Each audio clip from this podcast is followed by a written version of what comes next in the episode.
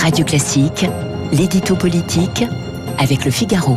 8h13 sur Radio Classique, l'édito politique avec Guillaume Tabar. Bonjour Guillaume. Bonjour Renaud. C'est le débat du moment. Faut-il taxer les super profits des entreprises énergétiques? Qu'a répondu Emmanuel Macron? Écoutez, oui, alors euh, le, le, débat a été lancé par la gauche qui tient là un discours à la fois démagogique euh, et populaire. Euh, on cherche de l'argent, eh bien taxons les riches. Hein. Ici, euh, les entreprises qui font des profits.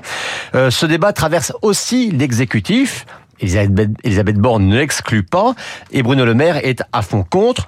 Pour résumer, on peut dire que c'est une fausse bonne idée sur le plan économique, mais que l'impact symbolique est maximal dans l'opinion.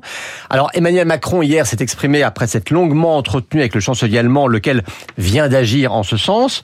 On sait, hein, le mantra du chef de l'État, c'est pas de taxes et pas d'impôts nouveaux, mais comme beaucoup de pays autour de nous s'y mettent, eh bien, il parle d'un mécanisme à mettre en place à l'échelle européenne. C'est ce qu'on appelle beauté en touche. Alors justement, c'était cette conférence de presse surprise d'Emmanuel Macron sur la question énergétique, le chauffage à 19 degrés. C'est ça la grande idée du, du président Guillaume L'idée du président, c'est d'encourager à la responsabilité collective pour faire baisser de 10% notre consommation globale d'énergie. C'est la deuxième fois en 15 jours hein, qu'Emmanuel Macron intervient sur ce sujet. že La première fois, c'était pour prévenir de la sortie de l'abondance et inviter à la sortie de l'insouciance. Euh, on lui avait reproché hein, ces mots. On l'avait accusé de dramatiser, de sonner le tocsin, de faire peur aux Français, de les culpabiliser. Euh, ironie des postures politiques d'ailleurs. Euh, ceux que citaient indignés les plus forts sont les mêmes qui accusaient le chef de l'État de ne pas prendre la mesure de la gravité de la situation. Alors hier, le ton présidentiel était inverse. Oui, il y a des risques de pénurie, voire de coupure, mais si chacun y met un peu du sien, il n'y aura pas de souci. Et c'est vrai que les mesures qu'il propose, hein, un peu moins de clim et 19 degrés au lieu de 20 degrés en hiver, ça ne paraît pas considérable. Alors ce ne seront sans doute pas les seules mesures du plan de sobriété à venir, mais en termes de communication, on est dans la traditionnelle alternative. Faut-il dramatiser pour provoquer un électrochoc?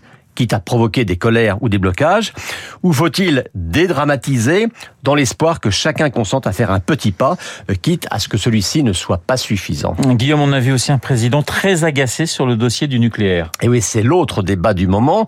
Euh, récemment, on le sait, hein, Emmanuel Macron a relancé la filière nucléaire, mais euh, beaucoup rappellent qu'il a commencé par mettre en œuvre la promesse de François Hollande de fermer Fessenheim. Alors, il a raison de dire que la décision a été prise avant lui et et qu'il était sans doute difficile, voire impossible de revenir en arrière, mais il s'était engagé lui-même sur la fermeture d'autres réacteurs et son gouvernement, on se souvient d'Edouard Philippe et d'autres, était très fier de dire qu'il allait engager la réduction de la part du nucléaire dans le mix énergétique.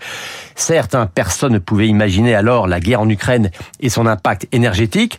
Et après tout, euh, le chef de l'État a corrigé dans le bon sens. Mais l'agacement présidentiel est quand même le signe qu'Emmanuel Macron n'aime pas le rappel de certaines contradictions. L'édito politique signé Guillaume Tabar tout de suite.